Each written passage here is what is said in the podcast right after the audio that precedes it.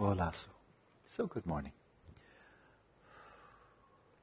For this morning's meditation, and I imagine for the meditations for the next few days, I'd like to change the format a little bit. Because Padmasambhava has, has really essentially completed his pointing out instructions. And now he's going to be giving kind of backup, reinforcement uh, from his own mind and then citing various tantras, uh, Dzogchen tantras. And so I'm inspired to go the route I'm about to go, uh, based in part upon some of my own experience, which is the following. And that is in the studies that I've done over the years, like when I was studying physics at Amherst, and then when I was writing, uh, writing my dissertation at Stanford, and then many, many times since then outside of academia. Um, when there's an issue that I'd really like to gain some insight into, it was a problem in physics, it was an issue in philosophy, or an issue in meditation, or whatever it might be. Um, what I wound up doing frequently, and I remember really beginning this at Amherst very clearly, is I would see the problem very cl- clearly, or I would face some, I would just drench my mind in, or drench my mind in some, some teaching, some hypothesis, some theory, some view, some something like that. So either a question or an affirmation, but I would bring it to mind and really try to understand it conceptually, intellectually, uh, but this is something I want a deeper insight, not just to get a conceptual understanding that I can talk about. You know, that's pretty easy. Uh, and so I would take that to mind, and then I'd set it aside, and I'd go into meditation, and I would not think about it. I would not ponder it, would not think about it, analyze it. I would not even call it to mind. I would just, so it's rather, when I, in my, my meditation right here, it was just kind of the analogy of seeding a cloud so you, there's a cloud already there. If you, if you seed it, and you seed it well, and the circumstances are right, then lo and behold, it will rain. You know, you'll seed it and it will rain. So it's like seeding the cloud of your mind, seeding the cloud of Dharma with Dharma, uh, such that when you simply rest, then insights arise. If you were a theist, you'd say it would, you, you could say it was grace. If you're not a theist, you can say it just comes right out of the nature of your substrate substrate consciousness, or perhaps even from a deeper level, even from Rigpa itself. So I found, um, well, frankly, most of the teachings that I'm giving here are coming out of my meditation. When I give commentary, so it's, it's almost always coming out of meditation. So, for, so you can say, well, then you can draw your own conclusions, you know, it's good or bad or whatever. But that is just a factual statement. That almost everything I'm sharing with you is coming out of my nine hours of meditating here. And I'm not meditating on what I should be lecturing on. So, for better or worse, that is a factual statement, right? Uh, and so here's what I'd like to do, and I will, I, will plan to do this. I'm just going to take, as we'll have these nice bite-sized pieces that Rinpoche, Gyatrul Rinpoche commented on. I'm going to take the same bite-sized pieces, read them, give whatever commentary seems helpful, fairly concisely. I'm going to do that first. Seed your mind with a cloud of Padmasambhava and these great Dzogchen Tantras. Then I'll stop. And then what I suggest we do is we'll go, we'll do the, we'll do the mantra, the guru, little bit of Guru Yoga with Padmasambhava, and then just go into the practice. What I would invite you to do, though, is don't think about what you just heard. Stay awake, discerning, attentive while I'm reading it, giving commentary. But when you go into the practice, don't think about it. Don't analyze it. Don't try to figure it out. You're going to just be staying up there in your mind that way. And the whole idea is we're using the mind to transcend the mind. But we're using the mind. We're not being stupid or bypassing the mind or insulting the intellect. We're using that right? Critical faculty, constructive skepticism. Absolutely thumbs up in Buddhism. Skepticism where I have a passion to know the truth and I will not stop until I know it's true. That's skepticism at its best. We won't talk about skepticism at its worst, who cares? And so let's just go right to it. But then what do you do for method? Because the, the meditations will be silent. What to do then? Because we'll just do the, we'll start as we always have done over the last several days now. Uh, what I would suggest is subtle body, speech, and then mind, the natural state. You may practice mindfulness of breathing, as I taught, what was it, uh, yesterday afternoon, I think it was. And then simply rest your awareness without object, without subject, as we've done so many times. And then when the spirit moves you, when you feel, when you feel like it, then invert your awareness right in upon the experience of being conscious. Invert your awareness right in upon the mind. Invert your awareness right in upon the observer and then just rest. Just rest in sheer presence, like that. And then see what comes up. Just see what comes up. But the fact that the, your mind will be seeded by this wisdom of Padmasambhava and all the wisdom behind him, well, that might bring about a difference. Okay? So let's just jump in. So where I'm going here now is on page 126. And I'll modify the translation a little bit since I'm going to update it to, uh, I'm translating the t- terminology and so forth that I'm using nowadays as opposed to 20 years ago when I translated this text. So in 20, 126, so, so just one paragraph. If the mind is empty, in the sense of being nothing, or primordially non existent, who creates the one who wanders in samsara? And who experiences suffering?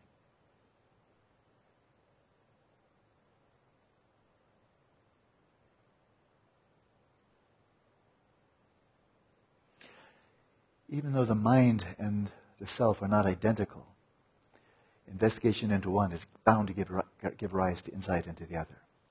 So, for example, with reference to the, the talk I gave last night about some people in Theravada, another uh, Theravada especially, some modern scholars, just say, you know, the self doesn't exist at all. That's anatta. They're trying translating it as no self. Better translation, not self. It's the same word in Sanskrit, same word in Tibetan. Not self. This is not self, not self, not self. But the mere fact that my mind is not self, body not self, doesn't mean that there's no self at all. But there are people who draw that conclusion. So that and you draw the conclusion that you don't exist. There may be a problem there, right? Now he's saying if you don't exist at all, whether it's your mind, if that's your conclusion, because you can't find it, right? Same ontological analysis. Or if you draw the same conclusion about yourself, you don't exist because you can't find yourself, then who is the one that one, who is the one who creates the one who wanders in samsara and who experiences suffering? If that's not your mind, if that's not who you, who? One who, once one has become a Buddha, Padmasambhava continues, once one has become a Buddha, whence arises the primordial consciousness of knowing, the compassion of mercy, and the enlightened activity of deeds? All those are experienced and created solely by this steadfast awareness that is inseparable, luminosity, cognizance, and emptiness. the phrase, the, the stainless sole eye, that is singular, unique eye, the stainless sole eye of primordial consciousness refers to this. The phrase is in an instant, all phenomena are penetrated and held by great wisdom. And, in quotations, the variety of phenomena with form arise from the mind refer to this alone. So even commentary, some even some people who imply or suggest that they have some sympathy for meditation and for wisdom that introspective investigation of the mind might actually give rise to some insight. You know, some actually say that. Often they'll stop right there. Oh, but you won't learn anything about nature. You won't learn anything about the cosmos. You won't learn anything about the physical world because you'll just learn about the mind. What they're affirming here is absolute dualism. so right back to that. Absolute dualism. That if you just probe inwards in upon the nature of consciousness, all you learn about the mind. Why? Because I guess it's hermetically sealed from the rest of the universe? It's really pretty naive thinking. You know, it's really pretty naive. And so, if this Dzogchen view is correct, then we can go right back to the Dhammapada. I love doing this. Going right back to the, the fundamental teachings, the, the foundational teachings of the Buddha Dhamma. Right? All experiences, all phenomena. Can I get it right? Arise from the mind. And I three phases, and I'm, I'm forgetting one of them. All phenomena arise from the mind, consist of the mind. There's a, thir- there's a third one right now. I'm forgetting it because I didn't come prepared on that one. How does it begin? The first one, the first phrase. Thank you. Thank you so much, Yamar. All phenomena preceded by the mind, issue, issue forth from the mind, and consist of the mind. Dhammapada 1 1. Thank you so much. All phenomena preceded by the mind, issue forth from the mind, and consist of the mind. Now, the word is dharma, phenomena. Not just thoughts, not just mental states, but phenomena as things that actually appear. He's not referring to entities that exist independently of the mind. That's not that issue whether there are entities that exist independently of mind doesn't even arise. It's not being asked. Because if they exist independently of the mind, how do we ever know about them? Really, I mean, that's it. If they existed independently of the mind, how do we ever know about them? Whatever exists independently of the mind, what is, whatever we know about anything always arises by way of appearances. And those appearances never exist independently of the mind. Ever, ever, ever. Right? And so all phenomena are preceded by the mind. So if you fathom the mind, you must be fathoming the very origin of all phenomena. They issue forth from the mind. If you fathom the mind, you'll know the origins of all phenomena. And they consist of the mind. They are configurations of the mind. We can take them on two levels. Substrate, on a relative level. All the appearances, all your sensory appearances, your dream appearances, mental appearances, they're all emerging. The appearances are arising out of the substrate. Where else? Not from the brain. Photons don't spit out appearances. Phot- photons, neurons, and so forth. Physical phenomena don't. It just, it's a hilarious notion that chemical electricity would actually give rise to appearances all on their own? It's hilarious. Where do all these appearances? They come from the substrate. And you can actually see that happen. Right? So on the relative level, all these appearances emerge, they are preceded by the substrate. They emerge from the substrate, and then when you fall asleep, you go comatose, you die, and so forth, they dissolve back into the substrate. And they consist of configurations. Just like in modern quantum field theory, it says that all configurations, this is amazing. I studied this for years. According to quantum field theory, all configurations of mass energy consist of configurations of, en- of empty space. Of the energy of empty space. It's brilliant physics. It's Paul Dirac. He was one of the finest ever formulated quantum field theory. I studied that quite extensively and wrote extensively on it. Well, as for configurations of mass energy and the space from which they arise, likewise for all appearances. They're preceded by, this, by the substrate. They issue forth from the substrate. They consist of configurations of the substrate. That's on a relative level. But this is Dzogchen. So now when we say mind, we're referring to very subtle mind. All appearances, all of samsara and nirvana. Right? All the appearances preceded by the indivisible unity of primordial consciousness and Dharmadhatu they issue forth from, as effulgences of, the indivisible unity of this ground of being, primordial consciousness, Dharmadhatu. And they, they issue forth from, and they consist of effulgences, expressions, creative displays of Dharmadhatu, primordial consciousness. Right? So, there's a bit of commentary. Move on quickly. So, but this implies, if this is true, then this implies if you fathom the nature of consciousness, this will shed light on all of reality. Not something just hermetically sealed off from reality while the real show is going on independently of consciousness. Okay? So this is not a cloistered little thing for monks in a cave staring at their navels. You know, this is a portal to really awaken to reality as a whole. If it's not then, then this is all a fraud. Then if it's not that, then this is all hocus pocus superstition. There's nothing really in between. It's either superstition or it's really, really deep. But you can't say it's kind of nice. There's no middle ground there.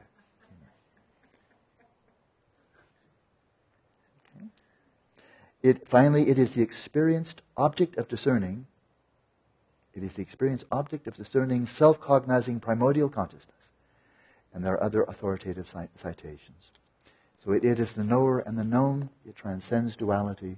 It trans- transcends conceptualization and yet its creative expressions manifest everywhere. A little commentary. So, with that, let's go directly to the meditation, starting with the chanting. We'll proceed on, and the rest will be in silence.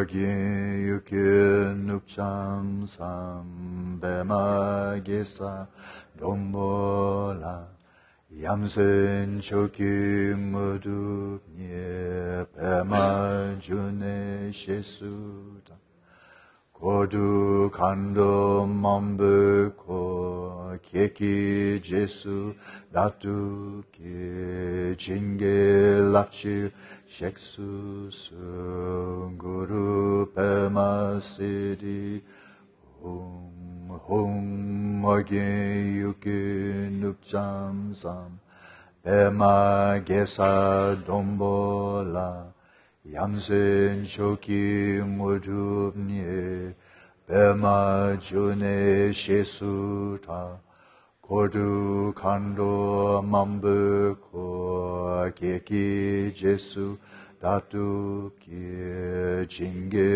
랍시 쉑수스 구루 베마시리 홍 홍하게 육게 늑잠삼 베마게사 돈보라 Yamsen choki mudunye pemajune shesuta kodu kando mambuko akeki jesu datupki jingil lapchi sheksusu guru pema siddhi hum.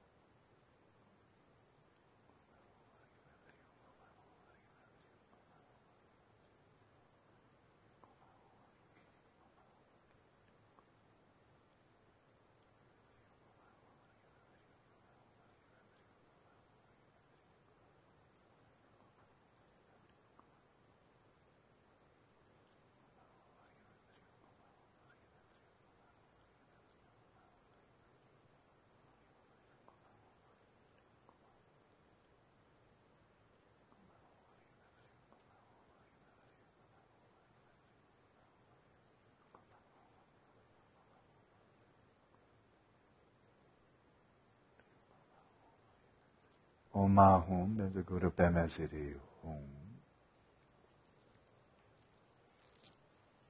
Please find a comfortable position.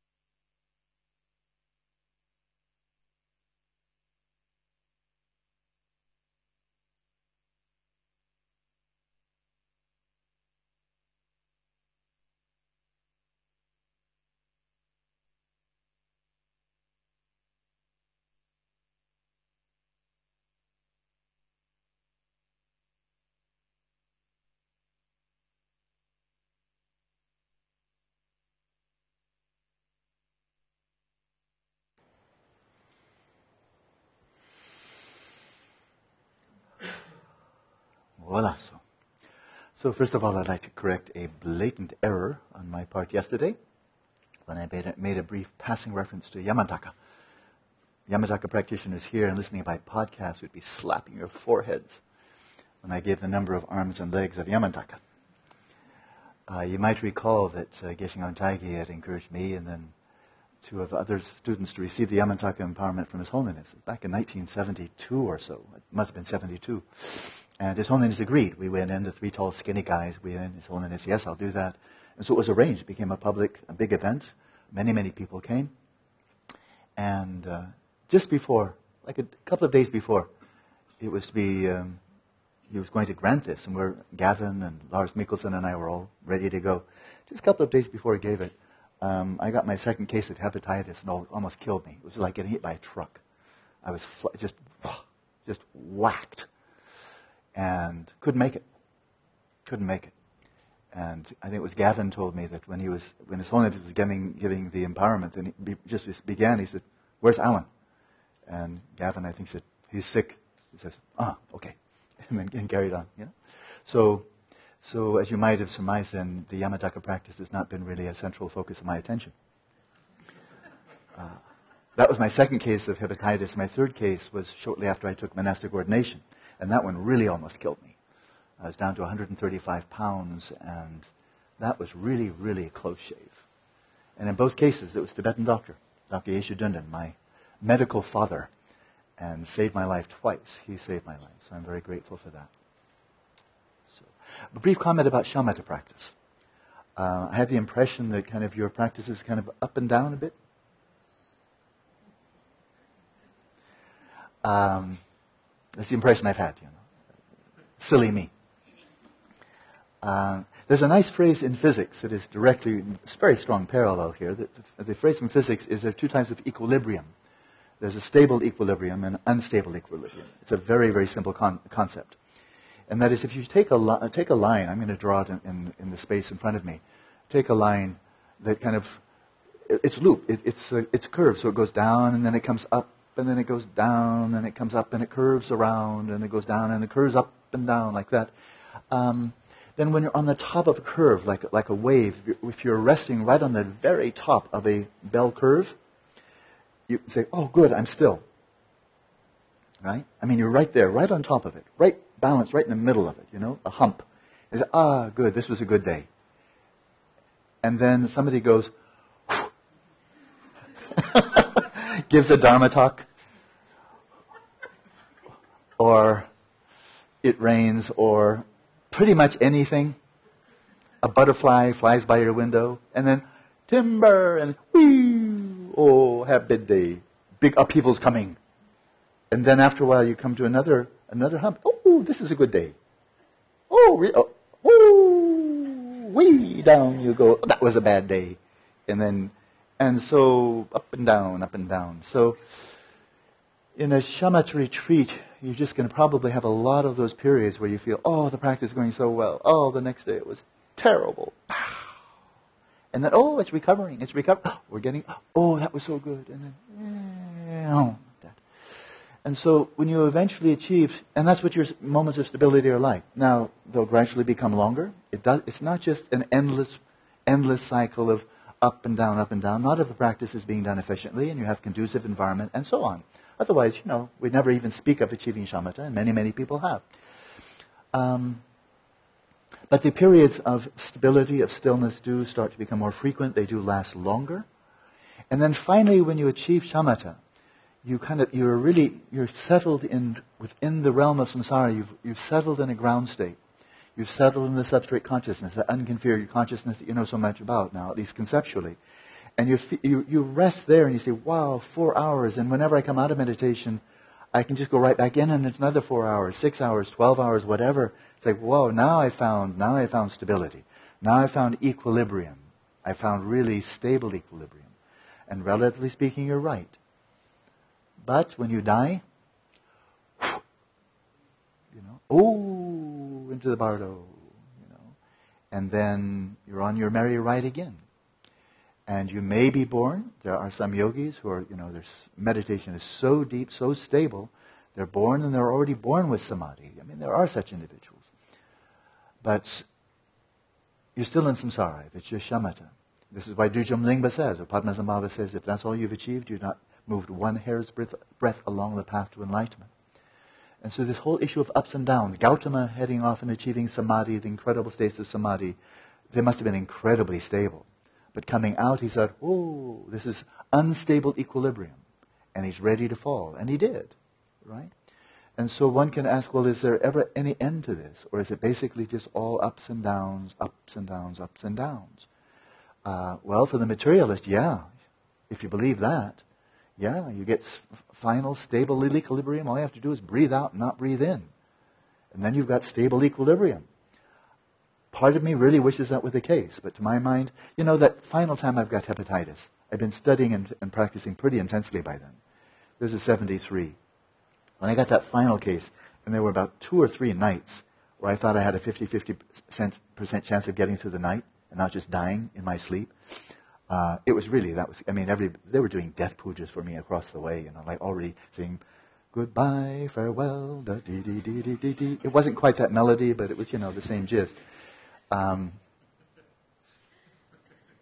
I looked at that. I was really, I was kind of looking at death is right there. Hello, hello, yes, you are so close. You're closer than my own nose. It was so close. And the thought came up at the age of 23 maybe it's oblivion. Maybe, you know, maybe. Maybe it's just total termination. And then I thought back to what I had learned and experienced over the last really three years. And I said, yeah, dream on, buddy. It just came back and said, don't be stupid. That's really, I'm not insulting anybody else. I'm just saying, when I was really facing death, and I thought, well, maybe this is just lights out. From what I had understood and experienced thus far, I said, get real. That was it. That, that was my response to myself. And it's never shifted. It's just gotten deeper. That's why I find it so difficult to respect the view, even though I respect many people who hold the view. I hope that's really clear by now. I find the view absurd, but I already found it ridiculous when I was 23. And not just because I got brainwashed, I wasn't. I had superb teachers who encouraged me to investigate critically. So, is there any stable equilibrium in the big picture? You know there is. It's called the ground awareness ground pristine awareness, ground primordial consciousness, that's stable. When you become enlightened, that's stable. When you become a Buddha, that's stable. But you're on a trajectory of increasing stability from the time you enter the path, and then deeper when you become a Vidyadhara or an, or an Arya, an Arya Bodhisattva, for example, and it just gets deeper, deeper, deeper. The fluctuations, the vacillations out into craziness, mental afflictions, lower realms of existence, and so forth. They're getting subtler and subtler and subtler. So yeah, you oscillate a little bit, but not, it's not wild and crazy like what it is where we are right now. Right now, as far as I can tell, unless you're very different from me, we've got really no protection from the wildest oscillations. Down to the, in the Buddha, Buddhist understanding, from the lowest dimensions of existence, we've got no protection, right? The highest, well, is always the ceiling, the, the sky is the limit for the highest. There's never a ceiling there. There's nothing we can do that is so bad serial killing, genocide, you name it. There's nothing that we can do that would be so bad that we'll hit an ultimate ceiling and never be able to trans, you know, transcend it. You know, we're just because we're too awful. It doesn't matter who you are. There's, you look up, there is no limit.